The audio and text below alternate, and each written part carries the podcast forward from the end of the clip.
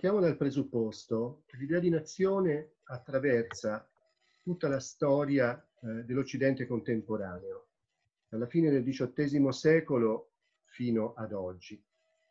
È vero che ci sono dei periodi in cui l'idea di nazione ha eh, una presa minore nel discorso pubblico, diciamo la fase che va dal 1945 fino eh, all'inizio del XXI secolo, ma è sempre presente e per il resto del tempo non solo è presente, ma struttura in modo decisivo eh, la vita pubblica, politica di molti milioni di persone che vivono eh, nello spazio dell'Occidente. Quindi diciamo ci troviamo di fronte a un uh, dispositivo discorsivo che merita uh, tutta la nostra attenzione. E eh, per cercare di capire qual è la forza di eh, questo concetto politico, ehm, vi propongo di osservarne le origini, quindi di seguire il percorso di formazione e di diffusione dell'idea di nazione dalla fine del XVIII secolo fino grosso modo eh, alla seconda metà eh, del XIX secolo. Per fare questa operazione eh, conviene mh, riflettere eh, per un attimo sulla storia eh, del termine, la storia linguistica del termine nazione. Nazione è eh, una parola che viene dal latino, nazio, quindi è in uso da molti secoli, fa parte del vocabolario ehm, di epoca medievale e di epoca moderna. Ma ciò che ci interessa è che non fa parte del vocabolario del politico in epoca medievale e moderna. È un termine che non ha rilevanza politica. È un termine che indica gruppi di persone che hanno delle caratteristiche comuni, caratteristiche culturali, caratteristiche tipo la lingua, uh, oppure religiose, una comune confessione religiosa, oppure un'origine comune, ma nessuna implicazione politica. Facciamo due esempi. Eh, a Livorno, eh, durante il Granducato, si identificano gruppi commerciali differenti e si chiamano la nazione inglese, la nazione tedesca, la nazione ebraica. Sono commercianti che hanno delle caratteristiche comuni e a loro, a ciascuno di questi gruppi, il Granduca riconosce dei privilegi commerciali. Ma non molto più di questo non molto più eh, di, di, questi aspetti, quindi non un rilievo politico. Oppure all'Università di Parigi si distinguono gli studenti sulla base della loro provenienza e si dice che il dato studente appartiene alla nazione tale, alla nazione, alla nazione tedesca, alla nazione tal'altra. Basta, niente di più. Però attraverso un processo che io adesso super sintetizzo, che eh, si svolge eh, in parte eh, grazie al contributo di filosofi politici, in parte grazie anche a eh, discussioni che avvengono fuori dalle stanze di elaborazione di pensiero dei filosofi politici tra la fine del XVII secolo e la fine del XVIII secolo, c'è un cambiamento. Questo concetto, che appartiene, diciamo, al vocabolario, boh, come vogliamo dire, etnogeografico in epoca medievale e moderna, si sposta dentro lo spazio del vocabolario politico. Non solo dentro lo spazio, ma in posizione di assoluta centralità. Perché che cosa accade? Accade che eh, c'è a fine XVII secolo e fine XVIII secolo una totale riconcettualizzazione della sovranità.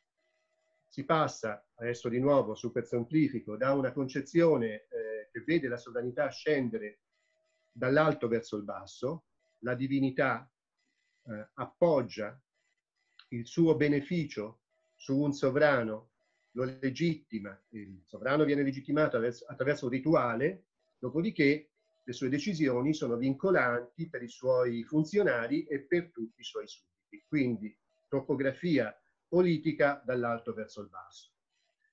La discussione critica di questo sistema rovescia eh, la topografia della sovranità.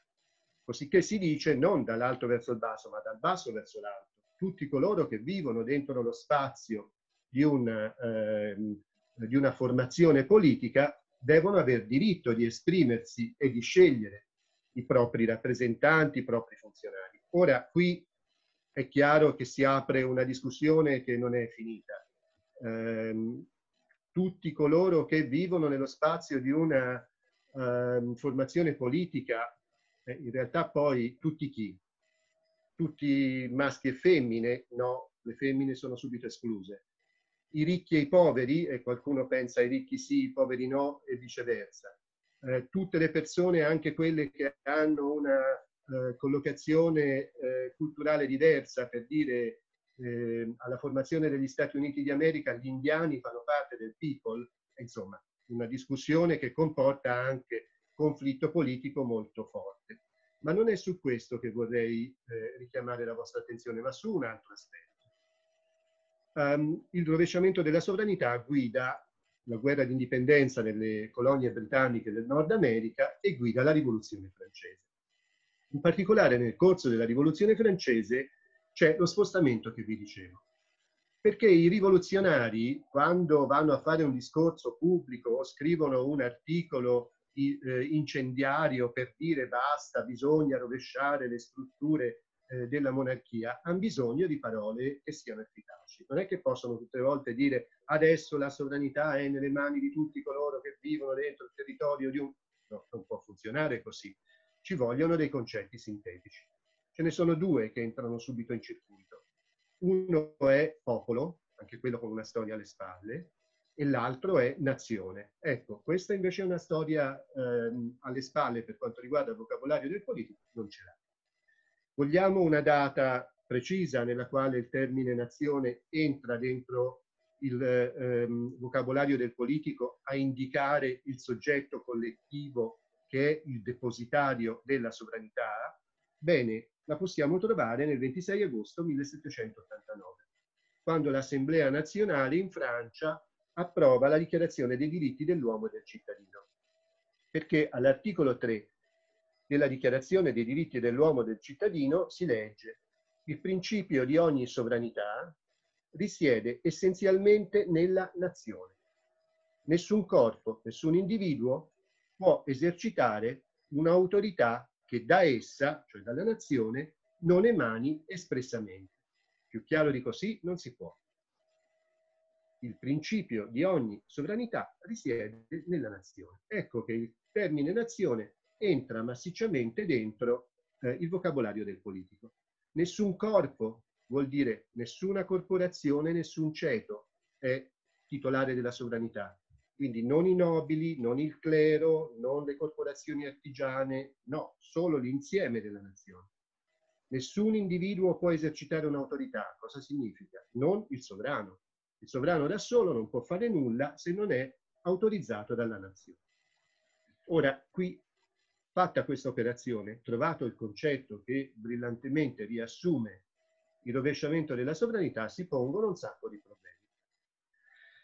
Intanto, chi, chi è che fa parte della, della, nazione? Come si definisce una nazione? Chi, chi ci entra dentro e chi resta escluso? E in secondo luogo, almeno diciamo per la prima metà del XIX secolo, dalla fine dello, del Settecento alla, eh, alla metà del XIX secolo, questo concetto è un concetto altamente eversivo. È eversivo perché vuole ridiscutere le strutture della sovranità. È eversivo perché, eh, lo vedremo fra un attimo, vorrà ridiscutere anche la carta geopolitica eh, d'Europa, le strutture geopolitiche dell'Europa, sulla base del principio sostenuto da eh, movimenti, dagli speaker nazionalisti, per cui a ogni nazione deve corrispondere uno Stato, uno Stato-nazione. Ecco, è talmente eversiva questa idea che all'inizio dell'Ottocento pochi osservatori avrebbero scommesso sul fatto che un'idea così eversiva, e diciamo sinceramente, per come l'ho espressa finora anche abbastanza vaga, sarebbe riuscita a incidere così pesantemente nel dibattito politico, nella vita politica di molti milioni di persone nessuno avrebbe veramente scommesso che questa idea, formulata in un modo così vago come ho detto finora, avrebbe addirittura portato a dei cambiamenti costituzionali o dei cambiamenti nella carta politica d'Europa. Eppure È questo ciò che succede. Ed è ciò che trovo particolarmente affascinante nello studio della storia dell'idea di nazione. C'è un'idea che parte mal definita, mal certa, chi è che fa parte della nazione, quali sono i marker che consentono di spiegare chi entra dentro e chi resta fuori? E ha un'ambizione così enorme, cambiare le strutture costituzionali, cambiare car la Carta d'Europa, ecco, una, una um, concezione così vaga e così ambiziosa sembra destinata al fallimento e invece ha una forza comunicativa pazzesca. Ed è su questo che vorrei eh, richiamare la vostra attenzione partendo intanto dal chiederci com'è che si diffonde l'idea di nazione, perché succede questo, quando eh, i rivoluzionari francesi cominciano a parlare in nome della nazione, quest'idea valica rapidamente i confini della Francia e comincia a diffondersi altrove. Anche altrove persone cominciano a parlare il linguaggio della nazione. Chi lo fa e perché lo fa? Allora, qui si deve osservare una doppia dinamica, apparentemente contra contraddittoria ma in realtà convergente. C'è una dinamica imitativa. In varie parti d'Europa ci sono persone che dicono va bene, facciamo come in Francia. Capita a Torino, come capita eh, a Berlino, come capita eh, a Napoli, in vari posti. Quindi, facciamo come i rivoluzionari francesi. Vogliamo rimettere in discussione eh, le istituzioni del Regno di Sardegna, del Granducato di Toscana, eh, del Regno di Prussia? Bene, noi parliamo in nome della nostra nazione. Quindi, diciamo, una dinamica imitativa nel senso che ci sono persone che dicono vogliamo rimettere in discussione le strutture politico-costituzionali e lo facciamo in nome di una comunità che ci trascende, non lo facciamo sulla base di un interesse individuale o perché ci è venuta in mente questa idea, lo facciamo perché c'è una nazione dietro di noi. Il secondo processo è legato a una dinamica invece reattiva. A un certo punto, dal 1792 in avanti, si scatenano guerre eh, contro la Francia rivoluzionaria, guerre che non si concludono che nel 1815. Queste guerre portano a un'espansione progressiva dei domini della Francia, soprattutto in epoca napoleonica. Il potere napoleonico è un potere imperiale, è un potere che vuole eh, imporre le strutture politiche che sono state costruite e sono variate naturalmente nel contesto francese e la lingua e la cultura francese ad altri popoli. È qui che parte la dinamica reattiva. Quando le truppe francesi cominciano a occupare la Sassonia, la Prussia, il Piemonte, e poi la Lombardia, e poi il Granducato di Toscana, e poi con più difficoltà la Spagna, persone cominciano a dire cosa vogliono questi da noi? Perché ci fanno parlare francese? Perché ci vogliono imporre le loro istituzioni? Non, non va bene così, dobbiamo riconquistare la nostra autonomia, dobbiamo riconquistare la nostra indipendenza. E in nome di che cosa lo possiamo fare? In nome della nazione tedesca, e nel caso italiano c'è un periodo breve ma intenso di oscillazione. Chi parla di nazione piemontese, chi parla di nazione veneziana, chi parla di nazione napoletana e, e poi anche a volte le stesse persone cominciano a parlare di nazione italiana. Vogliamo esempi? Beh, Fichte tra 1807 e 1808 tiene i suoi discorsi alla nazione tedesca all'Accademia di Berlino e lo fa per eh, eh, per rinnovare le energie, l'identità della nazione tedesca contro quello che lui ritiene una ingiusta oppressione. Oppressione dell'identità, oppressione della cultura tedesca. Ma in Italia anche. Foscolo, nelle ultime lettere di Jacopo Ortis, parla contemporaneamente di patria veneziana e poi di patria italiana. Tutte e due ingiustamente conculcate dall'autoritarismo di Napoleone o Vincenzo Cuoco fa la stessa operazione, riflette sulla nazione napoletana prima e perché la Repubblica di Napoli è crollata nel 1799 e poi slitta verso il parlare di nazione italiana. Quindi una dinamica reattiva. Per reazione si cercano le radici di una propria identità e le si va a trovare nel concetto di nazione. Tutto entra in un vortice. Questa nazione è ciò che legittima gesti eversivi, dal punto di vista politico-costituzionale e dal punto di vista dell'idea che a una nazione deve corrispondere uno Stato-nazione. Um, è molto importante osservare che lo Star System intellettuale dell'Europa dell'inizio del XIX secolo, fatto di giovani poeti, giovani scrittori, giovani pittori, autori di melodrammi, dà un contributo fondamentale alla elaborazione dell'idea di nazione. È molto importante per un motivo che vi dico fra un attimo. Ma intanto ricordo che questa dinamica reattiva, questa dinamica imitativa ha questi giovani intellettuali come protagonisti.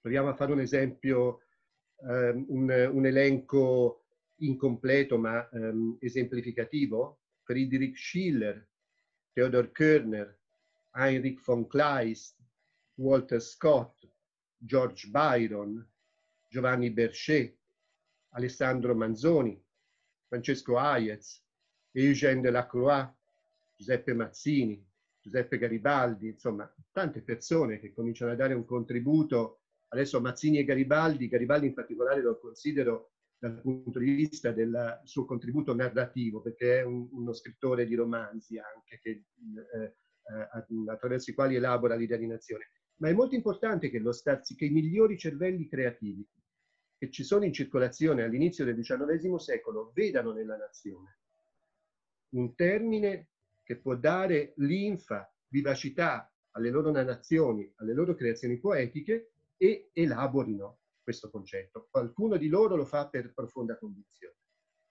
Qualcuno lo fa perché vede appunto nel narrare storie della nazione uno strumento attraverso il quale può raggiungere un pubblico più ampio. Però sta di fatto che tutti questi personaggi danno un contributo. Con quali mezzi viene diffusa eh, l'idea di nazione? Allora, uh, uno strumento fondamentale è uh, la uh, diffusione di mezzi a stampa, giornali, volantini, stampe diffusi da gruppi, prima segreti, sette politiche che si formano durante il periodo napoleonico, poi eh, raggruppamenti culturali che operano in varie parti d'Europa nei primi decenni del XIX secolo. Molto importante è la propaganda faccia a faccia. La propaganda faccia a faccia è promossa da organizzazioni politiche, non solo le sette carbonare, ma organizzazioni politiche tipo la Giovine Italia di Mazzini. Mazzini la fonda nel 1831, un punto fondamentale per lui è che i militanti dell'associazione vadano in giro per l'Italia, poi anche per l'Europa, perché Mazzini fonderà anche un reticolo ehm, internazionale, la Giovine Europa, vadano in giro contattando persone e certo diffondendo volantini, ma siccome l'analfabetismo è altissimo all'epoca, anche parlando con le persone e cercando di spiegare loro quali sono gli elementi fondamentali che li dovrebbero aggregare a un movimento nazionalista. Infine, torno sul punto che toccavo prima, è fondamentale che uh, si crei un reticolo di narrazioni veicolate attraverso romanzi storici, raccolte di poesie, opere teatrali, melodrammi, che costruiscano ciò che un grande storico che si chiama George Mosse ha definito l'estetica della politica, cioè um, che si raccontino storie, che mentre sono avvincenti autonomamente, storie di amore, storie tragiche, um, eh, storie che eh, coinvolgono personaggi avvincenti, raccontano anche la storia della nazione, raccontano anche la passione politica, raccontano anche le emozioni politiche. Ecco, qui c'è un cambiamento fondamentale rispetto alla comunicazione eh, delle idee politiche che aveva dominato nel eh, corso del XVIII secolo. Nel corso del XVIII secolo le idee politiche erano veicolate prevalentemente attraverso i saggi di filosofia politica. Potevano essere saggi molto ponderosi come lo spirito delle leggi di Montesquieu, oppure saggi piccoli ma enormemente impegnativi come il contratto sociale di Rousseau, ma erano testi eh, rivolti a una elite intellettuale. Adesso non è che diciamo, i filosofi politici smettono di scrivere saggi politici nel, nella prima metà dell'Ottocento, però c'è un cambio uh, di piattaforma mediatica. Siccome l'idea di, della, eh, l'idea di nazione vuole coinvolgere per definizione le masse, tu devi avere degli strumenti che coinvolgono il maggior numero di persone. Quindi devi far passare un messaggio politico attraverso delle piattaforme mediatiche, delle forme di narrazione, delle forme di comunicazione che siano seducenti, attraenti, anche semplici da capire. Da questo punto di vista, ehm, strumenti come il romanzo storico, um, le raccolte poetiche, le immagini, i quadri e fondamentale i melodrammi, le opere liriche, ecco, hanno un peso eh, straordinario. Perché sottolineo le opere liriche? Perché mentre per leggere un romanzo storico, di solito quelli ottocenteschi sono piuttosto ponderosi, o eh, leggere le poesie di una raccolta poetica hai bisogno di competenze linguistiche, devi essere alfabetizzato, insomma. Un melodramma lo puoi seguire anche se non sai né leggere né scrivere. Ed è così che succede. Molte persone di estrazione popolare vanno in molti dei teatri che ci sono in Europa a seguire le opere liriche, alcune delle quali hanno un contenuto politico di orientamento nazional patriottico e seguono l'azione scenica. Ed è la dimensione delle emozioni più che la dimensione del eh, ragionamento razionale che eh, viene introdotto in queste narrazioni. È in questa direzione che funziona l'estetica della politica. Fantastico, tutto bene. Allora, dinamica imitativa, dinamica reattiva, ci sono gli intellettuali che inventano delle belle storie, piattaforme mediatiche che cominciano ad essere diffuse, laddove non arrivano eh, gli strumenti di comunicazione che ci pensano in tanti sette o delle associazioni tipo la Giovine Italia a entrare in contatto face to face con le persone che devono essere socializzate all'internazione. Quali sono i di comunicazione? Si capisce questo è estremamente astratto. Allora, Scusi un secondo. Scusi un che danno all'idea di nazione una grande forza applicativa si articolano intorno a cinque elementi fondamentali.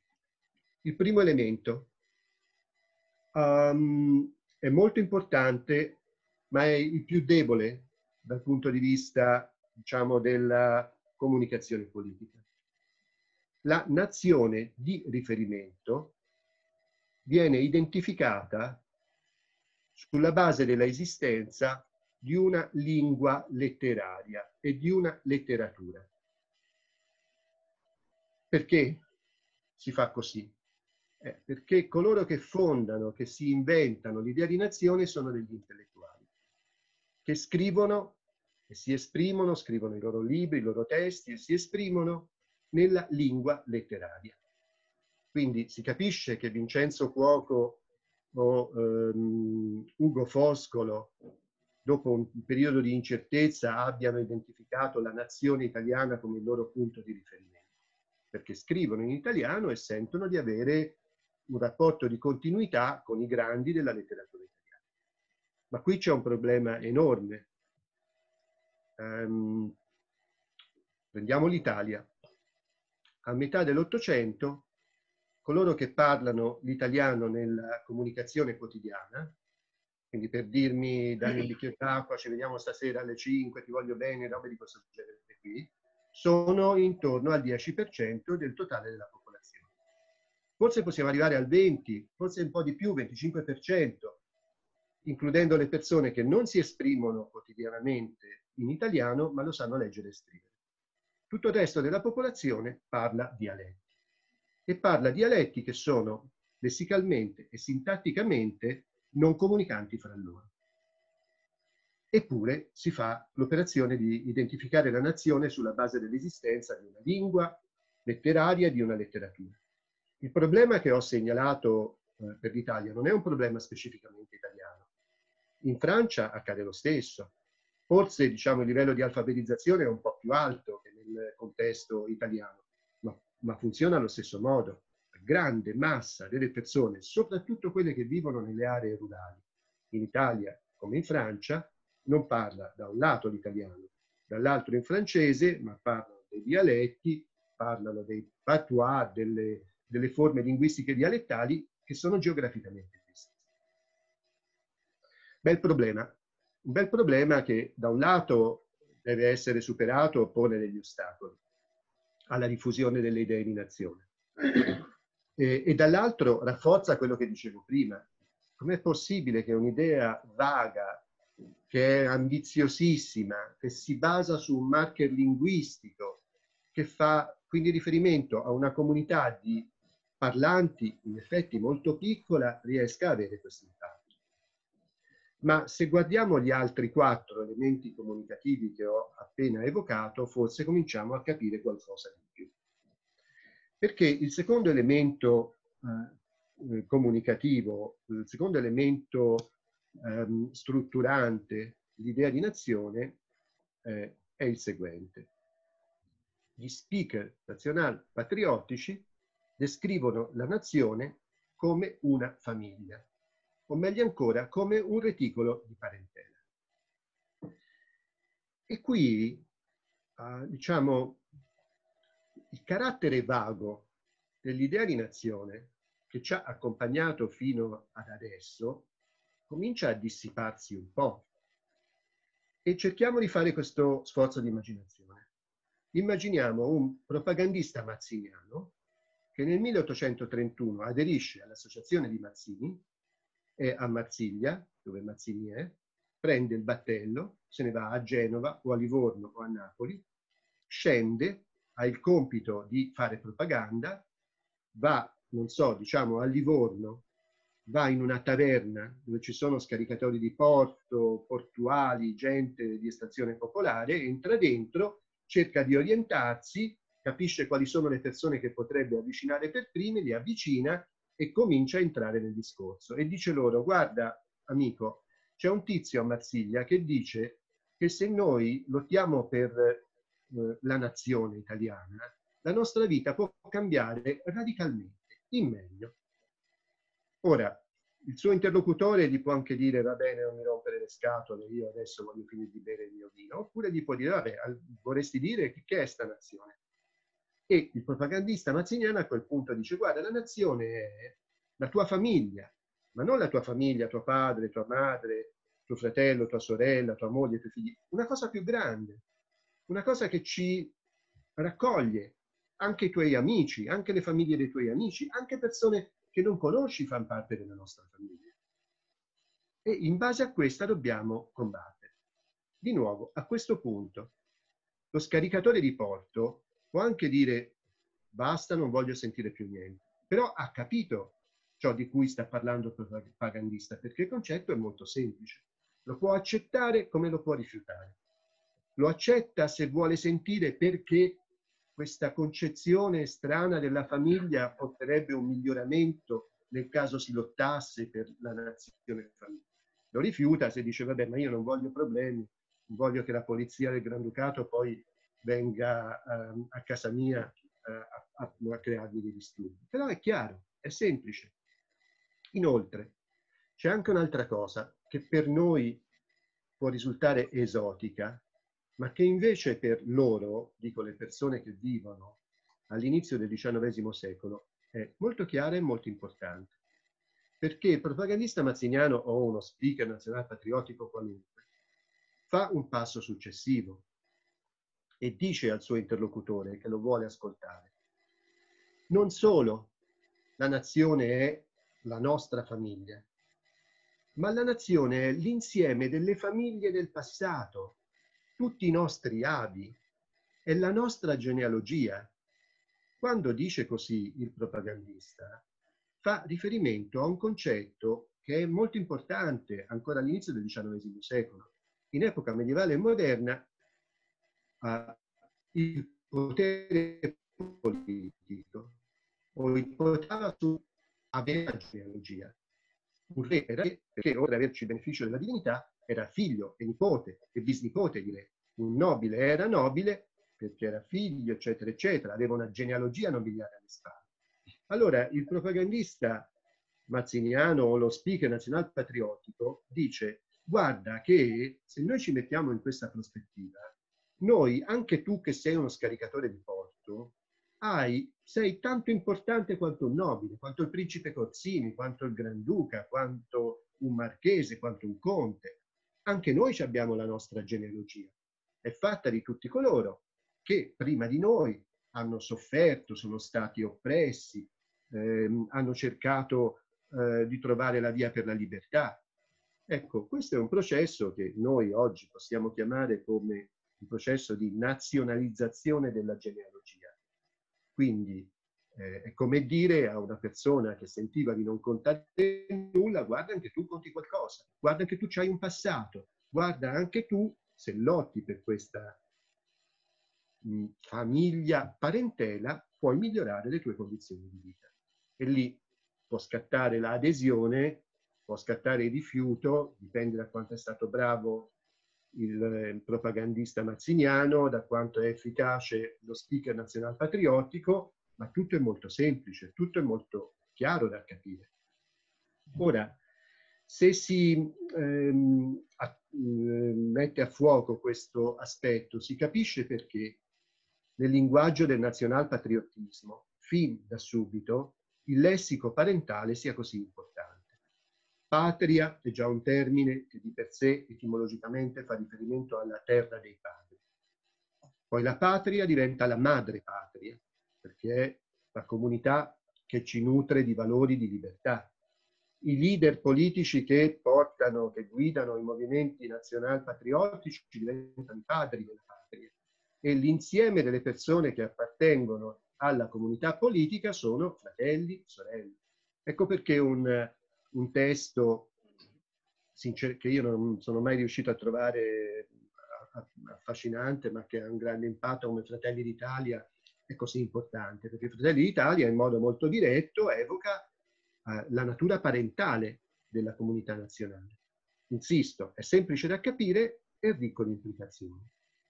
Una implicazione importante è che se io metto, un, appoggio un concetto politico sulle idee di famiglia, parentela, discendenza, evoco a cascata degli altri concetti che sono esplicitamente utilizzati nell'Ottocento.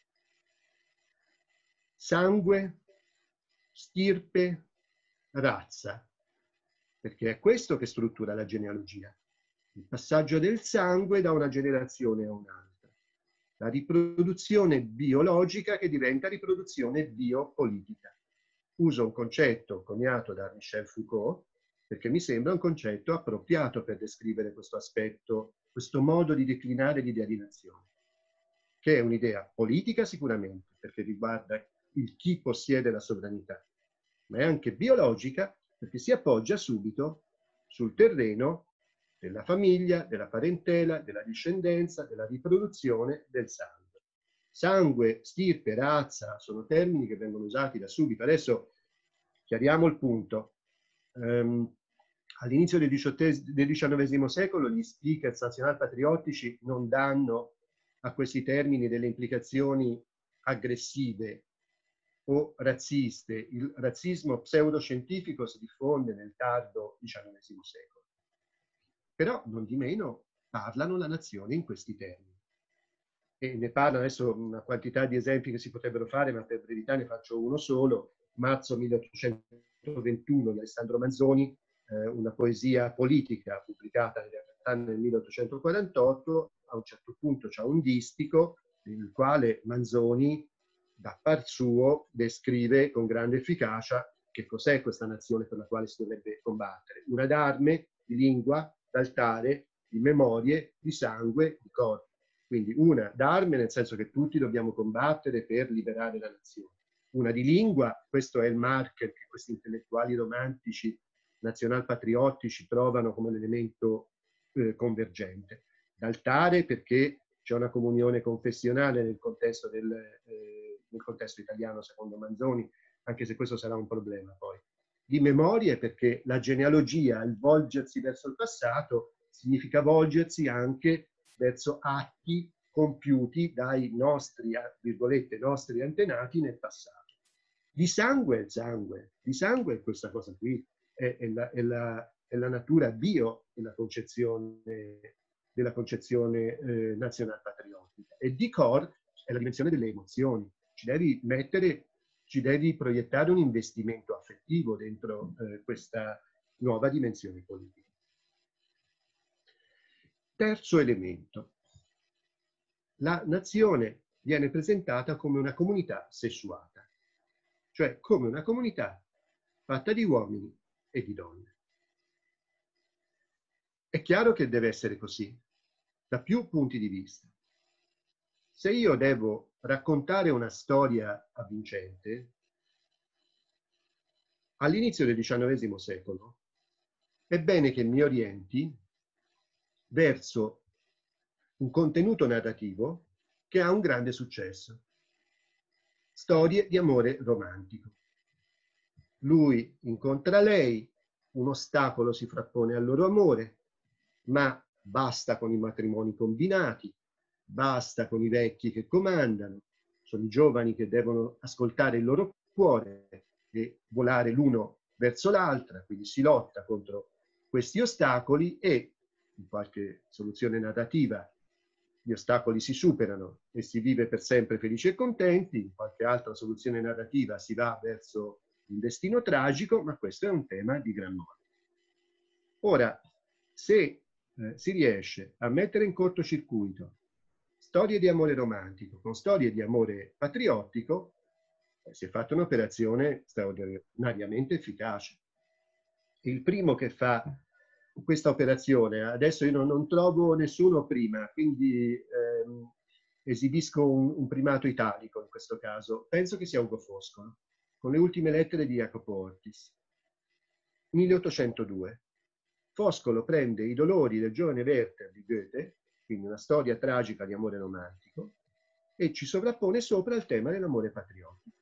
Jacopo ama Teresa, ma questo amore è contrastato, così come Jacopo ama la sua patria, Venezia, l'Italia, ma anche questo amore contrastato. Quindi doppia lotta, una lotta sul piano affettivo privato e una lotta sul piano pubblico. Ma noi abbiamo appena visto che nel nazionalismo il piano privato e quello pubblico si intersecano profondamente, perché la nazione è descritta come, dicevo prima, come eh, una famiglia, come una parentela. Ecco quindi che io ho bisogno di descrivere la comunità nazionale come fatta di uomini e fatta di donne. Ora, nelle descrizioni del nazionalismo ottocentesco, non solo quello italiano, ma in generale quello europeo, um, i rapporti tra i generi sono, eh, sono descritti in forma gerarchica. Agli uomini spetta la sfera pubblica, quindi la guerra, la professione, la politica, alle donne spetta la sfera privata, la riproduzione, l'educazione dei piccoli e delle piccole. Non è una cosa che riguardi specificamente il nazionalismo, è un modo di pensare che attraversa trasversalmente eh, le società ehm, occidentali ottocentesche, ma il nazionalismo incorpora questo aspetto.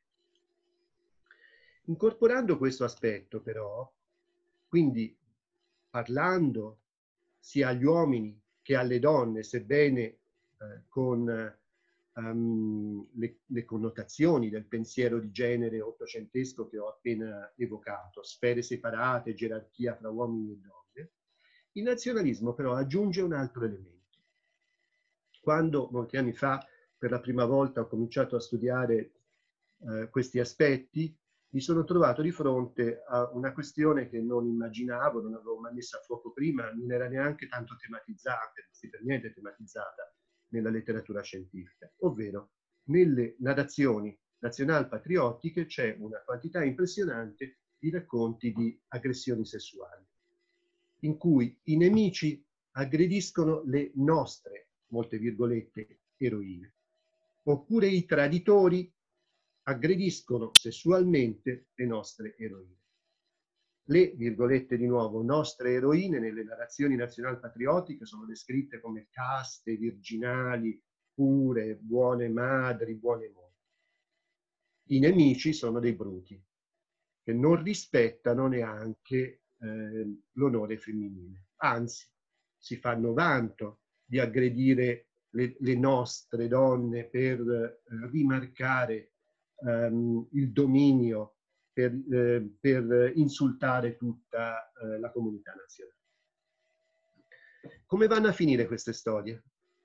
Vanno a finire che um, o l'eroina viene salvata perché arrivano i nostri prima che gli stranieri la brutalizzino, o l'eroina si suicida prima di essere violata, o l'eroina, se viene violata, muore per un breakdown psicofisico, crolla e gli si crepa il cuore. Adesso uso un'espressione eh, da, da, lessico ottocentesco. Uh, questa, questa, diciamo, queste figure narrative hanno un passato, adesso non c'è tempo per declinare tutto, c'è tempo però per eh, notare una cosa. È chiaro che sono fantasie molto maschili, e però sono declinate nella direzione della eh, funzionalità del discorso politico nazionale patriota. Perché um, evocano, lavorano su un concetto abbastanza di nuovo esotico per noi, ma per niente esotico, anzi importantissimo per le società ottocentesche, che è il concetto di onore. Difendere l'onore, concetto soprattutto legato alle famiglie nobiliari in epoca medievale e moderna, significa difendere la rispettabilità di una persona, della sua comunità, della sua famiglia. E, diciamo, il campo sessuale dell'onore è fondamentale. Difendere il proprio onore è difendere la propria credibilità eh, sessuale. Se sei un maschio, devi essere capace di difendere le tue donne. Allora, il propagandista mazziniano solito di cui sopra che di nuovo va nella taverna a parlare con eh, gli scaricatori, gli studenti, eccetera, eccetera, dice fra le altre cose anche, poi guardate, quando gli stranieri vengono qua o quando gli stranieri sono qua, non solo ci tolgono l'indipendenza, non solo ci tolgono la libertà, ma aggrediscono, insidiano, violano anche le nostre donne.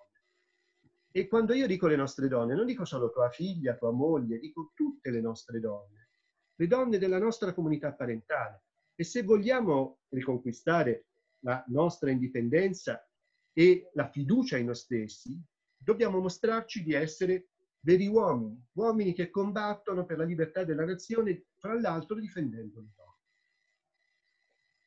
E qui si opera un meccanismo analogo a quello che descrivevo prima di nazionalizzazione dell'onore.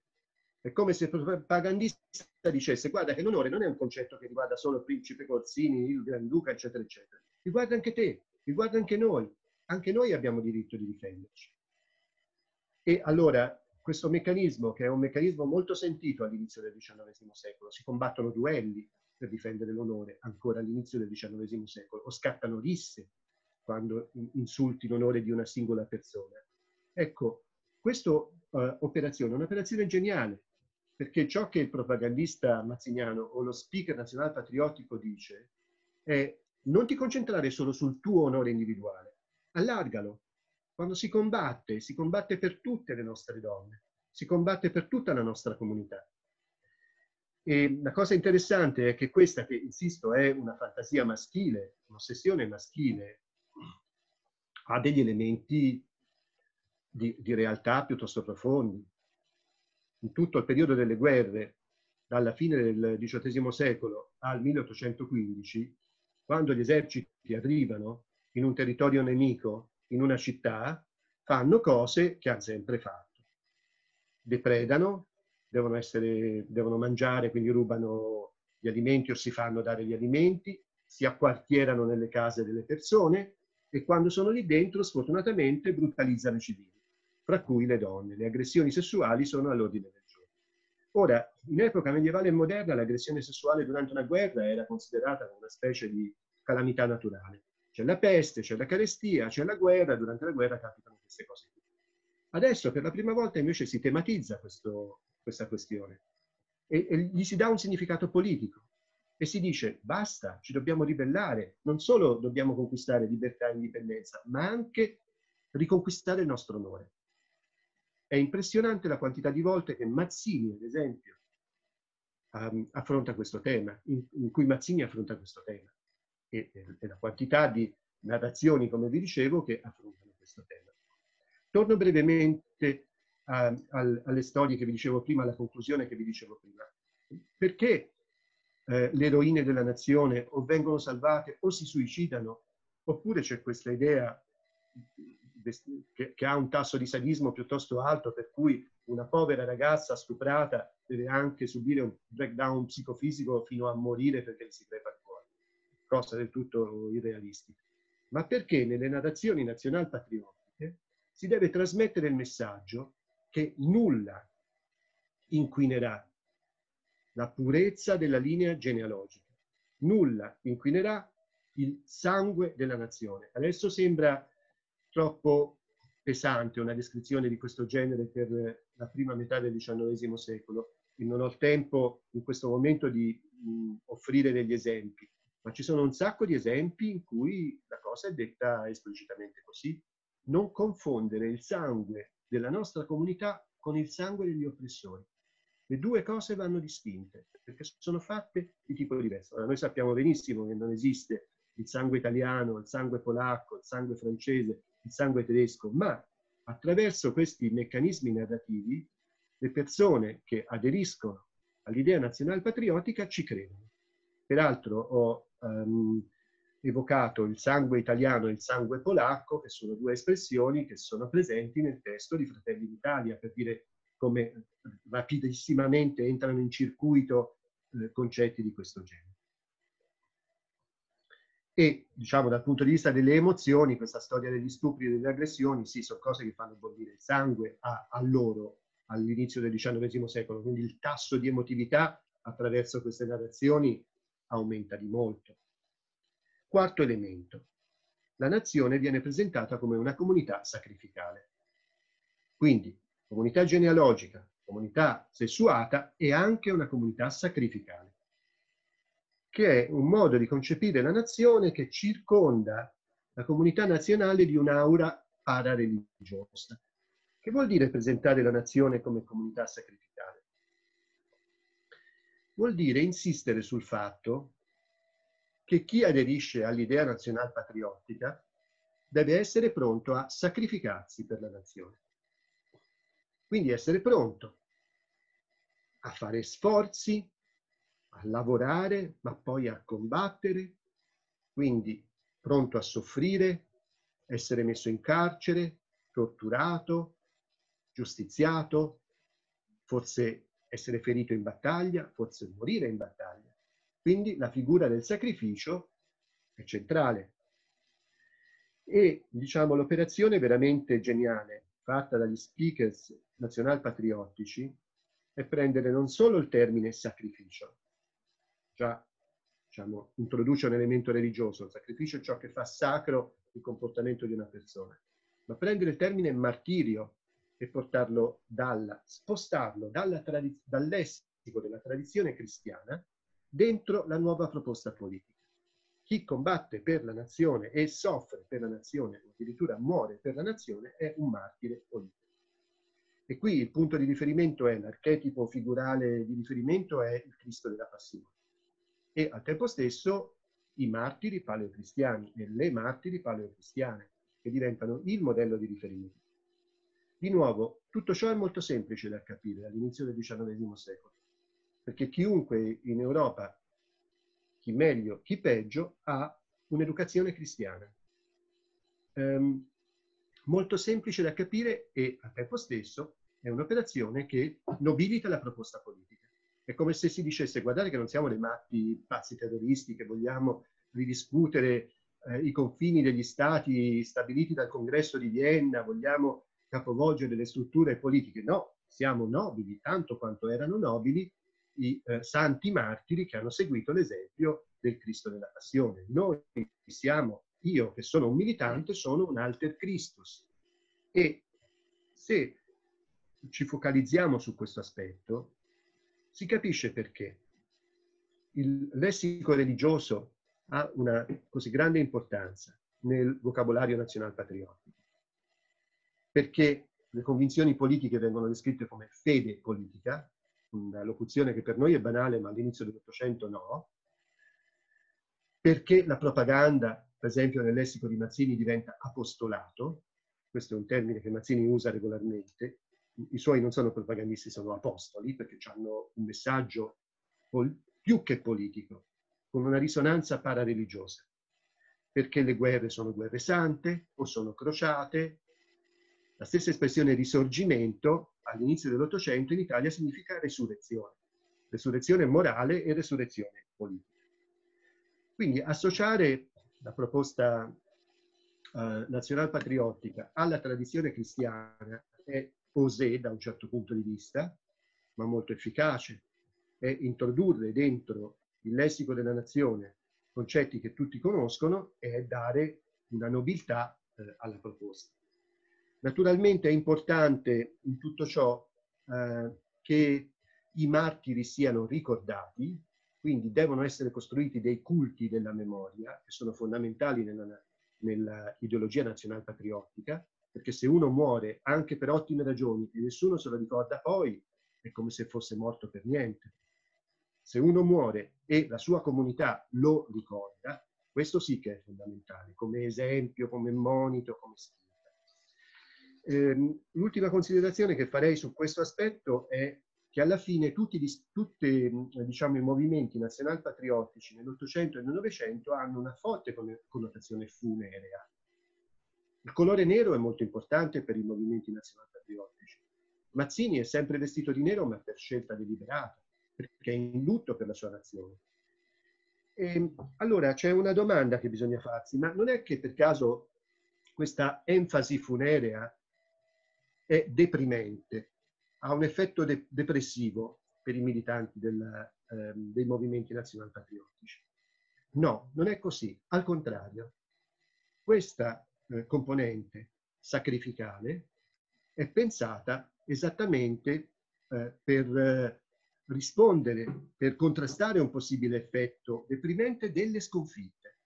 I leader nazional-patriottici sanno che siccome la loro proposta è eversiva, si sfida le superpotenze ottocentesche, vuole ridiscutere la carta politica dell'Europa, vuole ridiscutere le strutture politico-costituzionali, è chiaro che è un movimento che dovrà subire delle sconfitte.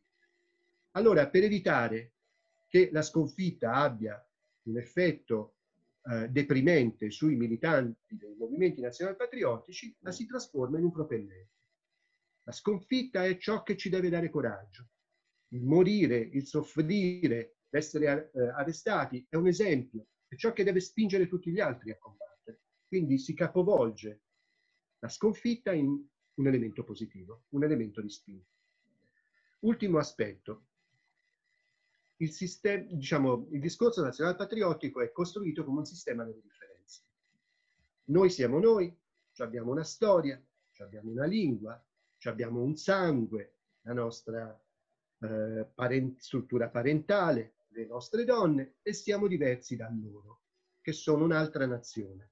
Hanno un altro sangue, un'altra storia, altre caratteristiche diverse da noi. All'inizio dell'Ottocento questa struttura a sistema delle differenze non è particolarmente o sistematicamente aggressiva, non ha implicazioni penaliste. Dopo ce l'avrà. Ma è importante considerare il discorso nazional-patriottico come un sistema delle differenze perché tipico dei movimenti nazional-patriottici sarà il proiettare la conflittualità fuori dai confini fisici, politici e immaginari della comunità nazionale. Quindi negare la possibilità che ci siano dei conflitti interni alla nazione, minimizzare i conflitti di classe, minimizzare le differenze territoriali dentro la comunità nazionale e proiettare la conflittualità contro le altre comunità nazionali. Sono loro che sono diversi da noi, sono loro che sono minacciosi, sono loro che noi siamo compatti, armonici. Poi non è così naturalmente, poi molti mettono in discussione questa prospettiva, però funziona in questo modo. Questi cinque elementi che io ho descritto adesso separatamente, in realtà sono fusi dentro le narrazioni nazionalpatriottiche. Nelle storie che troviamo uh, nei romanzi di Walter Scott o uh, di D'Azeglio uh, o di Guerrazzi o di Byron, stanno tutti compressi, messi insieme. E diciamo, la forza del discorso nazionalpatriottico è che dà risposte a fatti primari dell'esistenza, cioè a fatti che strutturano la personalità di ciascuno. Il nascere, il morire, l'amare, l'odiare, la sessualità. Naturalmente il discorso nazionale patriottico dà le sue risposte a questi um, eventi fondativi, formativi nel, nel percorso di ciascuno.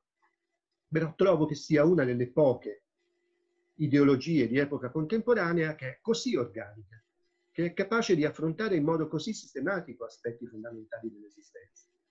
Ecco, tutti questi elementi insieme mh, mm, permettono di capire la forza comunicativa di questa proposta politica. È eh, forte dal punto di vista emotivo, è semplice da capire, è raccontata attraverso narrazioni molto seducenti um, alza molto il tasso dell'emotività. Certo, poi c'è anche un piano della razionalità politica, naturalmente, che è evocato dalla proposta nazional patriottica. Ma sono questi elementi che fanno del discorso nazional patriottico una valanga comunicativa che impatta moltissimo nella prima metà dell'Ottocento, soprattutto in ambiente urbano. È lì che ci sono le persone che sanno leggere e scrivere, è lì che ci sono le persone che sono contattate face to face, è lì che ci sono le persone che vanno a vedere le opere. Dovunque le campagne, non è una questione solo italiana, dovunque le campagne sono pochissimo toccate dal discorso nazionale patriottico. Però, diciamo, le rivoluzioni che si hanno nella prima metà dell'Ottocento maturano nelle città, eh, le esperienze politiche ehm, la, l'arruolamento dei volontari e dei soldati che combattono per le guerre nazionali patriottiche avvengono nelle città. Um, come si risolve il problema delle campagne? Adesso sono ancora più super sintetico. Si risolve con un processo, di nuovo descritto molto brillantemente da George Mosse, che è un processo che lui ha descritto come di nazionalizzazione delle masse. Quando si fondano nuovi stati-nazione, il Regno d'Italia, l'impero tedesco, quando vecchi stati si riorganizzano come stati-nazione, ciascuno di questi stati ha il problema di spiegare a tutti i propri cittadini e cittadine per quale ragione fanno parte della comunità nazionale e spiegarlo soprattutto a coloro che vivono nelle comunità rurali. Si usano vari strumenti. La scuola, innanzitutto, quindi la costruzione di sistemi ehm, di educazione elementare obbligatoria e gratuita è fondamentalissima da questo punto di vista, perché si insegna a leggere e scrivere, ma si insegna anche il discorso della nazione. L'esercito. L'esercito a coscrizione obbligatoria è fondamentale, perché i coscritti non solo vanno a fare le esercitazioni per saper combattere, ma um, a loro si insegna anche perché combattono devono essere consapevoli di combattere per la nazione. E poi le feste pubbliche, um, le feste nazionali, e poi l'arredamento delle strade e delle piazze, le statue degli eroi e dei padri della nazione che invadono ogni aspetto delle città, ogni punto delle città eh, e dei paesini eh, dell'Europa ottocentesca. Ma certo la scuola è particolarmente importante. A scuola si leggono anche dei testi che sono pensati per educare alla nazione. Concludo evocandone uno, è un esempio italiano, è un esempio importante, mm, ma eh, ancora qualche minuto per riflettere su quanto è forte questo discorso. Il testo che evoco è Cuore di Edmondo De Amicis. Esce nel 1886, è un grande successo letterario, un bestseller dell'Italia liberale, è un libro concepito come strumento didattico per le scuole, esplicitamente De Amicis lo dice nelle prime pagine, racconta la storia di Enrico, un bambino in una terza elementare eh, di Torino nell'anno scolastico 1881-82. Enrico scrive il diario, nel diario ogni tanto anche il suo babbo, che è un ingegnere, interviene e spiega delle cose. Allora c'è una pagina che vale la pena di essere letta. È una pagina che si intitola L'amor di patria. È una pagina scritta dal babbo di Enrico. E eh, in questa pagina il babbo di Enrico spiega eh, a Enrico perché deve sentire amore per la sua patria. E scrive così. Poiché il racconto del tamburino è uno dei racconti mensili che il maestro della classe di Enrico racconta alla classe, il tamburino sardo, un episodio eroico eh, della prima guerra di indipendenza. poiché racconto del tamburino t'ha scosso il cuore, ti doveva essere facile questa mattina far bene il componimento eh, d'esame. Perché amate l'Italia? Perché amo l'Italia? Non ti si sono presentate subito cento risposte. Io amo l'Italia perché mia madre è italiana, perché il sangue che mi scorre nelle vene è italiano, perché è italiana la terra dove sono sepolti i morti che mia madre piange e che mio padre venera, perché la città dove sono nato, la lingua che parlo, i libri che mi educano, perché mio fratello, mia sorella, i miei compagni e il grande popolo in mezzo a cui vivo e la bella natura che mi circonda e tutto ciò che vedo, che amo, che studio, che ammiro è italiano. Um, trovo in questo passo sintetizzato efficacemente in poche righe tutto il castello concettuale che ho cercato di descrivere finora. La discendenza, la madre da cui eh, sei nato è italiana e questo ti trasmette italianità, il sangue che mi scorre nelle vene è italiano, la dimensione bio della proposta biopolitica, perché italiana la terra dove sono sepolti i morti, quindi la memoria dei morti, il culto degli eroi, il culto del nostro, virgolette, passato. E poi mio fratello e mia sorella. Quante volte in questo breve passo gli elementi della parentalità, della discendenza compaiono. Poi c'è anche, però, un po' in seconda battuta, la lingua e eh, i libri. Ma il primo elemento è l'elemento biopolitico che è fortissimo. Il passo va avanti, eh, è interessante, adesso non ve lo leggo oltre, ehm, tutto il libro è, è fondamentale, non è solo l'unico naturalmente, ma Ciò che dobbiamo avere in, in, in testa è che nella seconda metà dell'Ottocento, all'inizio del Novecento, in tutte le scuole elementari dell'Occidente non passa giorno in cui non si replichino questi concetti, tutto questo insieme di concetti. Ecco, io penso che è solo se teniamo in considerazione la struttura simbolica e discorsiva del discorso nazional patriottico, così come ho provato a presentare, solo se facciamo questa operazione qui, siamo in grado di capire che cosa succede nel XX secolo, nella prima metà del XX secolo. Siamo in grado di capire che cosa succede dal 1914 al 1918. Siamo in grado di capire com'è possibile che milioni di giovani ragazzi si massacrino quasi senza ribellarsi mai. So, ci sono eccezioni naturalmente, ma certo c'è la forza della coercizione, bisogna andare al fronte, ma c'è anche l'introiezione profonda di questi materiali che hanno un impatto comunicativo pazzesco. E diciamo è all'impatto comunicativo di questi materiali simbolici che io mi rivolgo eh, come storico, come studioso, per eh, decifrare ehm, l'enigma che ponevo all'inizio, com'è che una proposta politica così malformata, così vaga, poi alla fine ha un impatto così enorme. Ecco, ha un impatto così enorme perché le strutture simboliche e comunicative sono così eh, emozionanti e potenti. Grazie per avermi ascoltato.